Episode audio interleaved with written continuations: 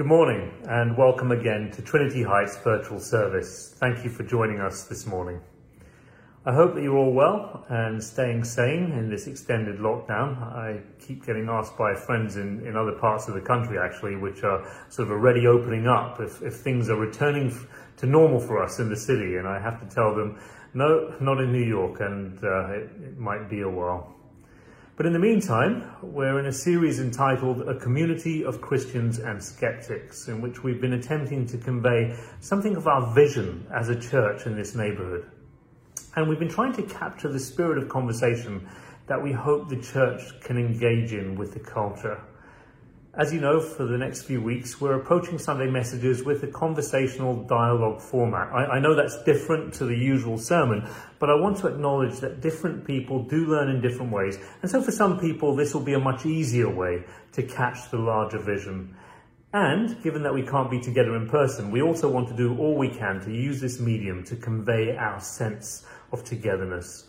So sit back, relax, enjoy your coffee, or in my case, a cup of tea and I hope you enjoy the conversation.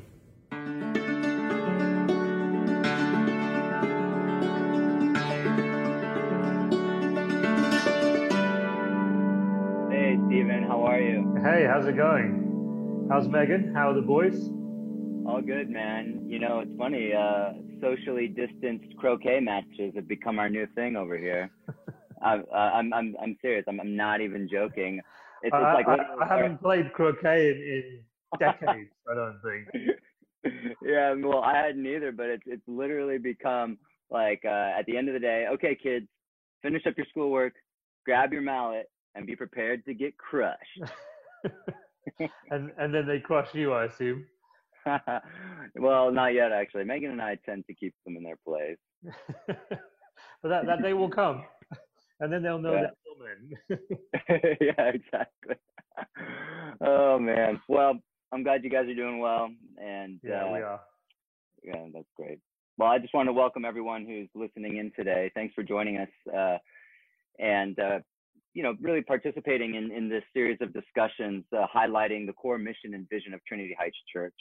Our last two discussions dealt uh, with Trinity Heights as a community of Christians and skeptics.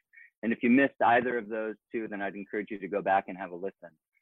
Uh, one thing I was thinking about, Stephen, from our last conversation is that it really is hard work, isn't it, uh, with regards to uh, language learning and bridging the, oh, the cultural absolutely. chasm. Yeah. Yeah. And I, I know that I, that you and I, we tend to kick around sort of grand ideas and, and heroic gestures. Um, and we focused a lot last time on Paul mm-hmm. and his heroic gestures, kind of dropping the mic at the Areopagus and stuff. But I guess I just wanted to be clear and, and mention that uh, that it is hard work and that we're not asking everyone to be Paul because that would be incredibly intimidating. yeah, well, that that that would be uh, very intimidating. Uh, none of us are the Apostle Paul, um, right. but but it's interesting. Paul does say, "Look, in, in as much as as I follow Christ, uh, you fo- follow me," um, and he, sure. he won't ever be Christ, and we won't be Paul. But we mm-hmm. can aspire to be like them. There, there may be some ways that we we really do want to emulate them. Um, and I think just, just to be clear, it's not so much that Paul was capable of having these high level philosophical conversations, uh, and so we should too. I mean, he, he, was capable of that, but, but it's more than that. It's that he mm-hmm. was capable of having good conversations in the context he was in. And, and I think what we need to do is we need to ask ourselves in our context, what's it going to take? How, how does a church have to sort of pivot in order to be able to have good conversations. So, you know, we may not be talking directly to any philosophers like Paul was, but we, we still want to have meaningful conversations with friends, with, with our family, with loved ones in our own cultural context, which is, of course, mm-hmm. shaped by all those philosophical currents we talked about last week. Um, right. well, well, that's what we want to aspire to. It, it's, uh, it's aspirational in, in, in that sense. Exactly. You know, obviously, we all have different talents, but regardless of, of what we do, uh, we all really want to be able to have good conversations, and fostering those kinds of skills might be part of what we're called to do, sort of in a general sense. Uh, and it really does become important that we're actively working to, to keep the conversations going, I guess, rather than becoming some kind of a Debbie Downer of sorts, yeah. shutting things down left and right. Yeah. And I, I, know from my experience that uh, that it's absolutely vital to the health of, of a church, uh, to our church, to any church, that um, you know that we do keep the conversations going. And I know that Trinity Heights thrives on um, these kinds of healthy healthy things, healthy conversations. Sure, absolutely. I'd love to love to chat more about that. Um, yeah, me too. So I guess that would bring us to our, our, our next discussion today, which we're calling storytelling and the gospel as compelling narrative. Um, you know, I, I, happened upon the, the Trinity website um, the other day. I was reading and I came across the About page, and I noticed that there's quite a bit of language around uh, the idea of uh, storytelling and narrative. Hmm. So I guess if we could just unpack uh, why those um, those two topics uh, are specifically uh, geared towards uh, faith, belief, and Christianity. Yeah, you're right. We we do we do talk about it that way a lot, and I I hope you know we can unpack this over a couple of sessions because it's it really is an important part of what I, I think is allowing us to be a community of Christians and, and skeptics together. Yeah. Um, so I think the first thing to point out is that Scripture itself, the, the, the Old and New Testament, is two thirds story. Uh, and and even those parts of hmm. scripture like Romans, which are you know sometimes considered Paul's more sort of form, formal theological treatise, uh, right. Romans itself is actually loaded with story. It's loaded with stories from from Genesis and Exodus and Kings and Isaiah, and in many ways we can't really understand Romans unless we understand those stories. So actually, a lot mm-hmm. more than two thirds. Okay, it's a lot more than two thirds of scripture uh, is is story. It comes to us in narrative form. So, so that's the first thing. The, the, the, sheer number of stories and the, and the proportion of stories uh, contained in the Bible. It's, it's sort of like a, a, a, lopsided book in, in, in that sense. Um, mm. But then, then of course, there, there's Jesus, and he's presented to us in in a story in, in the Gospels, uh, which appear in the larger story of Scripture. And in those stories, Jesus himself is telling stories. So, so if you're counting, what we've got is stories within a mm-hmm. story within a story. Right? Mm-hmm. Jesus is telling parables, uh, which are, which I, I, think are a particularly disruptive story form. Uh, but he sure. says it, it, says he spoke in parables. In other words, he, it's another way of saying he spoke in stories. Mm-hmm. Now, by contrast to, to all, all of what we just said, what we don't have between those two covers is a bullet pointed list of sort of abstracted beliefs or bullet pointed mm-hmm. list of all of our values or, or a theological system or, or a doctrinal statement or even a moral code. If, if these right. there at all, they, they come embedded, couched in, in uh, the narrative itself. So, you know, that, that's why at Trinity Heights we tend to talk about faith in terms of story. We, we talk about it in terms of exploring a narrative together because that's how, that's how we actually receive it in the first place. Um, I, I think I think another interesting follow-up question to the, to the one you're asking is mm-hmm. why does Jesus tell so many stories? Or, or, perhaps more broadly, we might ask, what? Why are there so many? So much? Why is there so much narrative content in the Bible? Um, mm. well, why are so many of the same themes sort of repeated over and over again? Uh, I, I, think we should be curious about that because because the moment you start asking that that kind of question, I, I think the Bible becomes a very interesting and, and very exciting uh, book. Yeah, you know, it is. It's a great question uh, because most times Jesus's parables are excruciatingly difficult to understand. Not to mention, uh, you know, most of the Old Testament Bible stories. Wrapping your head around some of those things is, you know, a, whole thing in and of mm, itself. Sure. And and sometimes it feels like life's answers are being deliberately withheld from us. Uh, but then you have Jesus saying things like, um, "He who has ears, let him hear," almost as a means to provoke us into digging deeper somehow. Maybe like a good math teacher uh, who doesn't just hand her students all the answers, but uh, says, uh, "Work it out for yourself." Yeah, that that's so true. There there is, I think, this invitation in Jesus' parables, and I, and I think in most of Scripture, actually, for us to uh, almost be participants in the story itself. Uh, you, you, can't listen to Jesus' parables and, and not ask the question, but who am I in this story?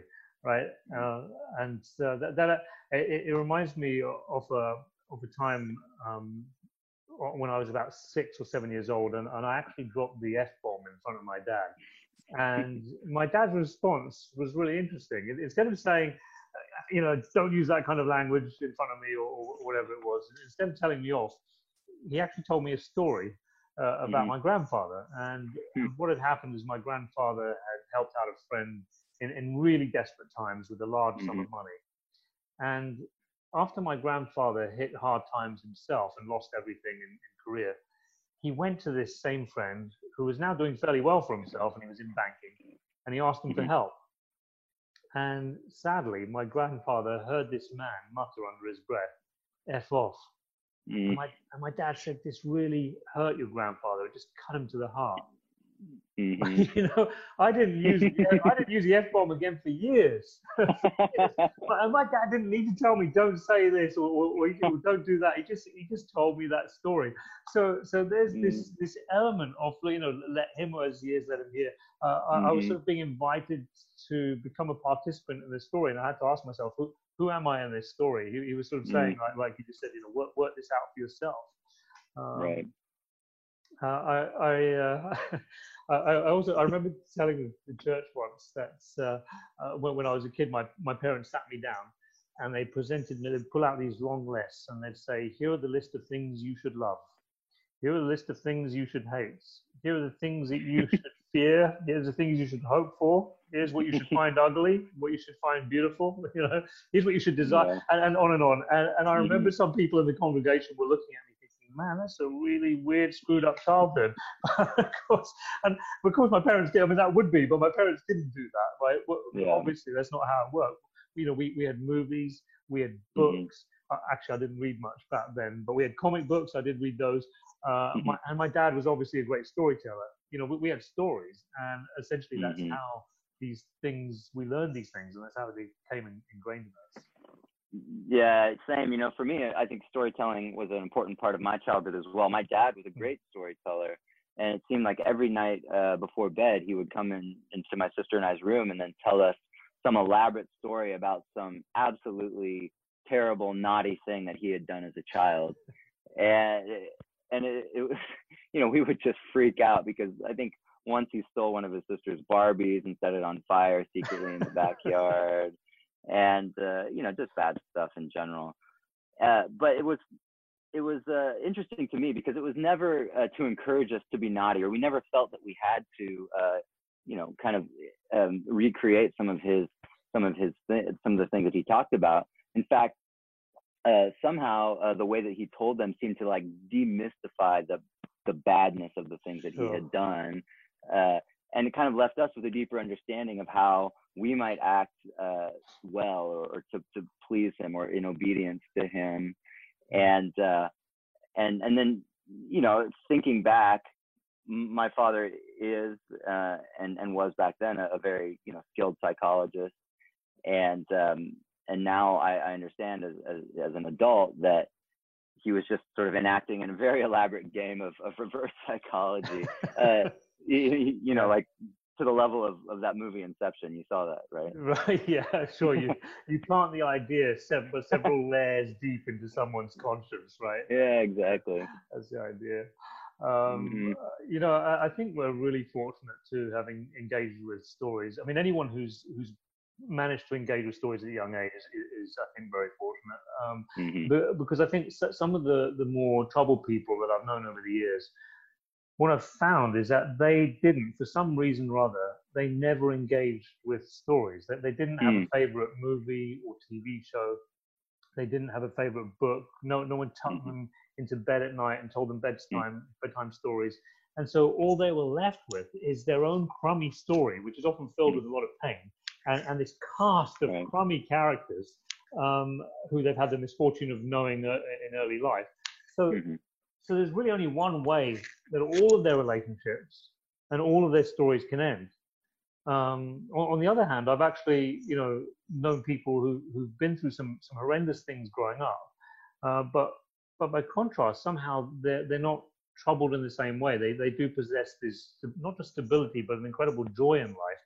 Hmm. And what I, I discover is that those people had access to to stories uh, what one friend uh, was was telling me, she had attached herself to a particular story and identified. She clearly remembers identifying with particular characters in that story, mm.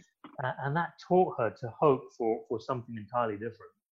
Hmm, right. So stories not just as a means of escape, but uh, story as a way to access hope. Even the you know hmm. we we can somehow imagine what life might be like with a different cast of characters, uh, better characters, better Yeah. circumstances. Yeah, yeah, they, they they open us up to the possibility that that uh, you know that that we could have a different plot line, that there there could be different kinds of people. Um, have Have you ever read the uh, Thousand and One Nights of uh, Arabia? Do you know the? the, the No, whole- I, I haven't read it, but I wish I had. Yeah. so so the, the whole the whole book the, the premise of the whole book is is in the power of, of stories to to establish our world or to, to open up new worlds for us or to heal our, our old world. Um, so so the book actually starts with this prince who is deeply in love with his wife uh, Mhm. but she betrays him and she breaks his heart. And something just changes in the prince. So something Mm. inside him just doesn't work anymore. Uh, his thinking becomes really twisted and uh, what's left of his, his broken heart it just turns to stone and so so he he summons his advisor his, his vizier and, and, and demands that he says that you bring me a new woman every night and so he spends the night with that woman and every morning he has her executed so so at Mm. least that woman wouldn't be able to cheat on him and, and no woman would ever hurt him again Mhm. so, so, so one evening he summons his vizier uh, and, and he asks, "Who's the woman tonight?" And the vizier says, "Well, th- there is no woman." Well, you know, what, what do you mean there's no woman? Well, you've either had them all killed, or their parents have figured out what's going on, so that they're hiding their daughters, or that they've fled. And Mhm. so the, the prince says to his advisor, "No, no, it's okay, it's okay, because I know that you you happen to have uh, two daughters of your own. Bring, bring me your eldest daughter." And so he has no choice but to bring his daughter Shahrazad. But Shahrazad has a plan. And so she goes to the prince and spends the night with him. And afterwards, he, she begins to tell him a story. And, and the prince is intrigued because it, the story feels like it's going somewhere. He, he doesn't know where the story is going exactly, but, but he's intrigued by the characters. He's interested in the plot. He wants to find out what's mm-hmm. going to happen next. But morning comes, and it's time for Shahrazad to leave. But instead of having her killed, the prince invites her back and and the, ne- the ne- for the next night to tell him the rest of the story. And so she comes back the next night and she tells him more of the story. And the story just keeps getting more and more exciting. And soon the characters in the story are, are telling each other stories. And so you have again that that that sense of a story within a story within a, a, a story. Mhm. And, and some of these stories are about betrayal, you know, which, which was personal to the, the prince. Some some are about people who are unable to recognize true love and, and who reject it even when it's right in front of them. Uh, and those stories just, you know, they just break the prince. Uh, a lot of the stories are analyzing their relationship between the prince and Shahrazad. Um, but what Shahrazad does night after night, she, she harnesses the power of story. Hmm. And every morning, her father comes with her burial clothes, thinking that this is going to be the day the prince kills her. But Hmm. she keeps herself alive for a thousand and one nights with nothing but her words and her wit and, and her ability to creatively tell stories. Hmm. And, and then something really strange happens. At, at the end of a thousand and one nights, the prince suddenly remembers Shahrazad's father, and he says, "Your, your poor father. He- keeps coming with your burial clothes every morning, thinking you've been killed. He must be worried sick about you. You, you need to tell him, I'm not going to do that. I'm never going to do that. I- I'm better now. I'm, I'm healed. And, and so the, the, the stories had somehow um, somehow healed him. That, that somehow sort of untwisted his twisted thinking and melted his stony cold heart. And, and through these stories, the, the prince had learned to empathize again. Uh, he, he learned to hope again through these stories. Um, but, but without any stories, the, the prince became this very small and tiny souled man with, without, without a hope and, and, and, and without, a, without a future. Hmm. That's really compelling. I love this idea of the healing power of story. Yeah, um, I mean, still, yeah, I think stories can can have that Mhm. that kind of power. Um, you know, but like but like but like Shahrazad, it's, it's not it's not just one telling of the story, is it? Or- Right. But it's it's, it's got to be these sort of multiple tellings. So sometimes of the same story, or perhaps there's different stories which contain the same themes. Mhm. Um, so th- there's this there's this sort of repetition in order for these new hopes, new values to become serious options for, for us. Uh, Mhm. whi- which is why I think the, the, the same themes recur in different parables, you know, that Jesus tells, and, and we we're constantly being invited to view ourselves, our world, through those parables, and, and ask, you know, who are, who are we in, in these stories that Jesus is telling? Right. So you have the idea of story as, as an incredibly powerful force, good at shaping us to the very core, but uh, without being preachy. So Jesus's parables right. obviously don't come across as preachy. In fact, uh, in fact, you know, the best stories of all time, whether you're looking at, at the parables of Jesus or, or, you know, kind of the highest literature, um, uh, tend to avoid preaching preachiness like the plague, uh, the, mm. the, the plague. So, you know, in my experience, um, it's a little different uh, because I grew up in a strict British, uh, British and Dutch schools in South Africa, mm. and for whatever reason, I, I think um, the sort of focus on on discipline and order in those schools was was incredibly paramount. Uh, and so stories seemed to be used uh, as a way to instill fear and dread into the the student population, specifically in like the, the lower grades, elementary school. So I remember being like nine or ten, and uh, teachers telling us stories about good little children who obey the rules and are rewarded. But then you have the bad children who who break the rules and and then they just die. So it's just like this crazy this crazy dichotomy. And so extremes. So yeah, totally ridiculously and ludicrously extreme. You know, so then you know you have a teacher sit us all down. They're like, so the moral of the story is, kids, if you steal the sweets or you you know then or and you don't share with your friends, then you'll just probably die. I, I, I hope uh, hope Elliot and Risa are really enjoying their their childhood. yeah, man, we take uh, we take bedtime stories to a whole nother level yeah, because here's the thing, right? With what you've just been describing, the, the moment you stop the story and, and say, "Okay, kids, here's the moral of the story," you, you yeah the power to instill the values you are hoping to instill. So that, that's why you know so much Hollywood wokeness doesn't doesn't really work because so often the story just comes to a screeching, grinding halt in, right. in order to hit you, whack you over the head with their moral. Um, we're, we're, not we're not being invited in in to become sort of participants in the story. As, as, as right. In the in that case, I guess story is incredibly political uh, to a certain degree. Uh, I mean, I guess storytelling in, in general, or you know, there might be some agenda behind it to some point, but when the politics start to drive the very story itself, and uh, and then we we start to feel that the story's been hijacked by by the agenda, then it, it starts to be a little uh, uh well, it's it's a bit cringeworthy, uh, regardless of of how noble that that agenda might be. Yeah, you, are right. I mean, I think the I mean that's, that's a, a, good observation. I think mm-hmm. story, all storytelling is is political mm-hmm. to some extent, but it's the politicization of storytelling where the story is no longer the thing. The, the story sort of takes this back seat to this this agenda. Right. So uh, it's good if if the story can preserve a bit of the mystery. Uh, I found that um, that for me, you know, stories that have tended to um, soak into me sort of via osmosis almost, uh, soaking into my very bones um, uh, while I hardly know it's happening. Yeah, we, no, we, we hardly know it's happening. That's, that's a good way mm-hmm. of putting it. Um, you know, as, as we've been saying, many many stories are sort of just repeated that you know, over and over in scripture. Mm-hmm. Mm-hmm. And you know, the, the, Gospels come to mind. We have the story of Jesus told in, in four different ways. Mm-hmm. Um, the, the, Exodus is an, is another story repeated you know multiple times throughout the Old right. and New Testaments. I mean, it, actually, that story is constantly referenced in some way or another.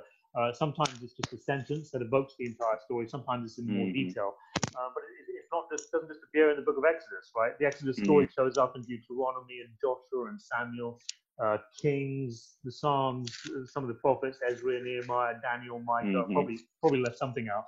Um, but by the time we get to the New Testament, uh, all of these expectations and beliefs in the Messiah, the hope of this Moses figure, are, are being have been fed and, and, and, shaped by by this story for, for centuries. Mm. Uh, and, mm. and so naturally, uh, Matthew sort of couches his narrative in motifs from that story. So, so for example, as, as you read through Matthew, you find that John the Baptist, he says, is on the other side of the Jordan.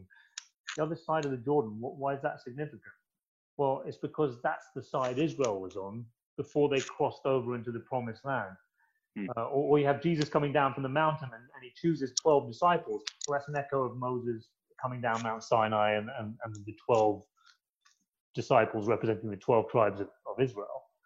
Um, and and actually, I think the it's interesting. The story of, of Exodus is is a particularly good story uh, to reflect on when it comes to answering the sorts of questions we've been trying to, to answer this this morning. Uh, like, like, you know, why why does Jesus mm-hmm. tell so many stories, or why is the Bible full of stories? Why why isn't the Bible this tidy list of things we we should believe? I mean, I mean, it seems like that that might be easier if we just gave give us a clear doctrinal statement. Um, but but the, the Exodus is a is a particularly important story for a people who were once enslaved in Egypt, then exiled in captivity in, in Babylon, then they're under Roman occupation, right? I mean, they just think about enslavement, exile, mm-hmm. captivity, occupation. Um, now, those those words may just roll off our tongues as if it was nothing, but but this this is actually mm-hmm. their their right. political reality. They had to live with this this constant threat of annihilation, and, and so God's answer is not look, here's a theological system, here's a moral code, here's a list of beliefs. How, how anemic and disappointing would that be in the face of the trauma and brutality mm. of it all? If, if, God simply said, look, look, here you go, here's a, here's a list of rules. Is, is that really what we need right now? I mean, let's let's let's try to part- let's you and I try and participate in this story for a moment and think about the kinds of questions you and I would be asking if we were in their shoes. These right. are these, these are people. The kind of questions we're asking is that they're in their context. Wondering, do they have a future? But does Israel have a future? And if so, how? Uh, will, will, will Israel survive to see tomorrow? And if so, how will that new day dawn? Can, can Israel hmm. hope? What can they hope for? How, how can we reconcile this sort of hopeless situation that we're in right now today with any kind of hope for the future tomorrow?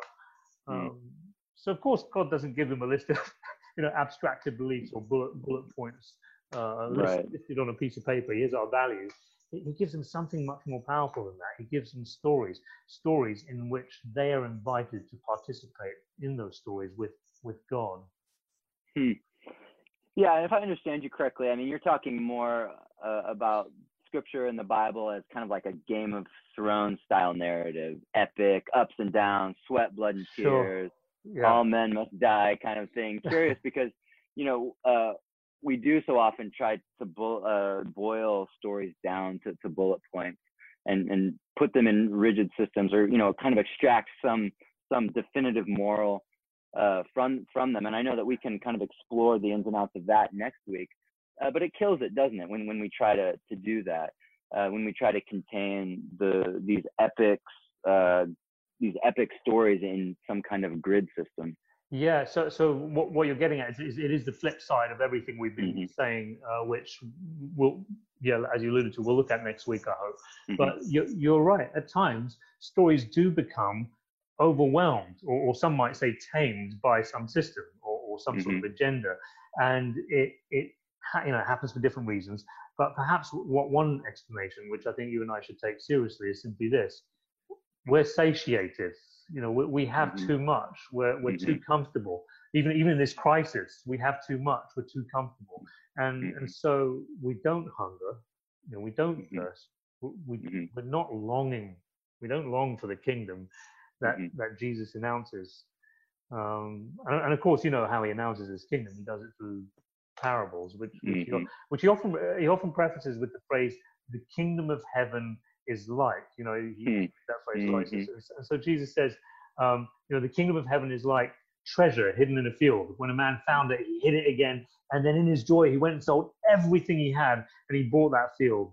Hmm. Um, mm. And again, he says, the kingdom of heaven is like a merchant looking for fine pearls. When he found just one of great value, he went away, sold everything he had, and bought it. Mm. Well, if you're listening carefully, you know, for, for people like you and me, this is a very disruptive mm. thing to say. And, and, and, so you have to mm. ask, you know, who really wants to hear stories like that? well, Stephen, let's just stop right there. Uh, thank you so much. I know we could uh, continue with this, uh, and I know we will next week. So let's pick up the conversation um, next Sunday as we continue to discuss exactly uh, why we've been given certain stories in the Bible and uh, and and how stories really do function as meaningful and and deeply complex things. Thanks. I'm looking forward to that. Me me too. And uh, thank you so much for listening in. Conversations like this really aren't meant to be one-sided, and I try to repeat that at the end of of all Stephen and I's conversations. Yeah. We want you to be involved, and we would love to hear from you. Uh, drop us a line uh, when we really do mean it, uh, when we say uh, that we hope we can talk soon.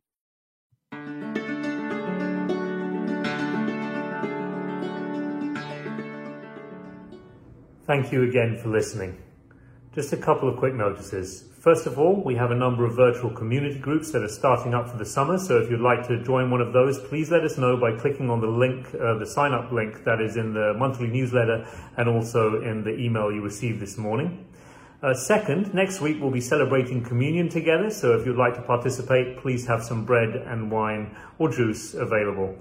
And don't forget to join us now, right after the service, for our virtual after church coffee. And the link for that is also in the email you received this morning. Let me close by saying, May the grace of our Lord Jesus Christ and the love of God and the fellowship of the Holy Spirit be with us all and our loved ones forevermore. Amen.